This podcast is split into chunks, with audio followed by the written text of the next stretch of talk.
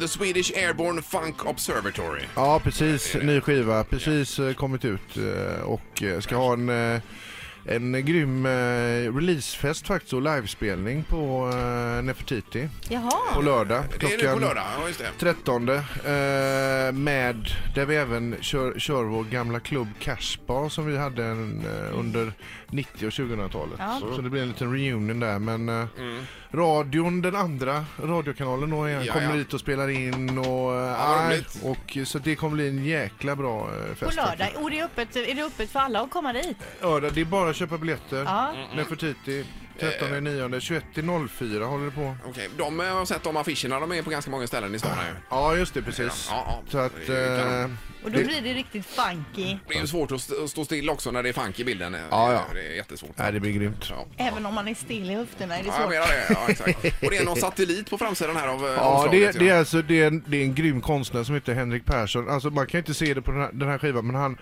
han- det har alltid gjort handgjort på den här skivan alltså. Han har målat och han har liksom lagt in olika grejer. Och hans tanke från början, det var liksom innan jag, eh, när jag skulle göra skivan då så, så ska jag, ja det är som en satellit, för han var helt mycket inne på NASA och sånt där. Så han liksom, det, är en satellit, det är liksom en satellit, ett observatorium i rymden. Och så sitter du där och tar emot, fan, som man ser på baksidan så ser man liksom att eh, jag är där på något sätt. Eh, och då tar Ja, ju- du svävar runt, ditt huvud svävar Ja, jag runt svävar i rymden. runt. Här. Ja, precis. Gör Och det. jag tar emot funksignaler från eh, Klart att du jorden gör. då liksom. Ja, det fattar man ju.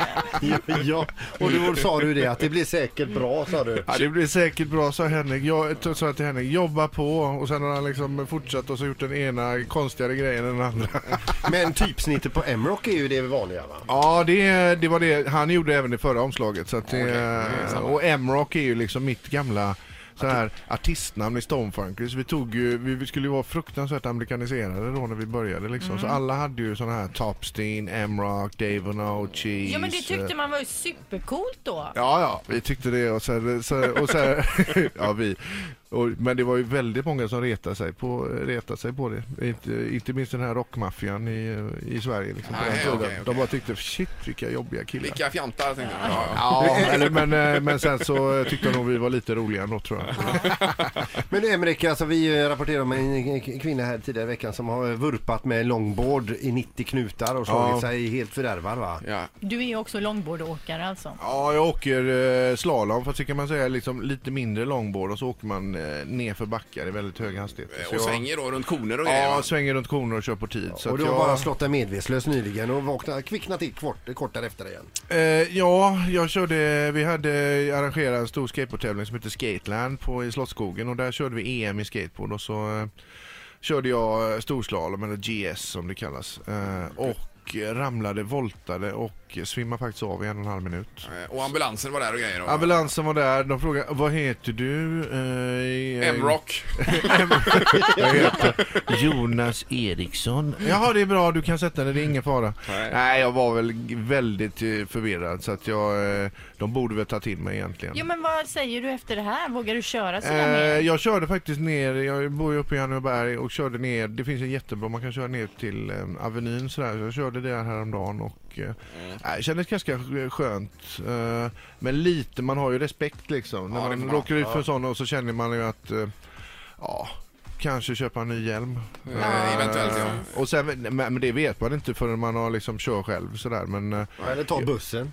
Ja, men det, det som var lite bisarrt i det hela var att jag körde alltså eh, skatade på eftermiddagen efter jag hade gjort den här eh, vurpan och det var ju inte så smart kanske. Nej, det var det väl inte då, för det var, måste ha fått någon hjärnskakning i alla Ja, fall jag fick en eh, ganska kraftig hjärnskakning Aj, tror jag. aj, usch, usch. Men men, eh, jag, eh, nu sitter jag ju här och jag, Ja. jag känner mig ganska okej faktiskt. Lite snurrig.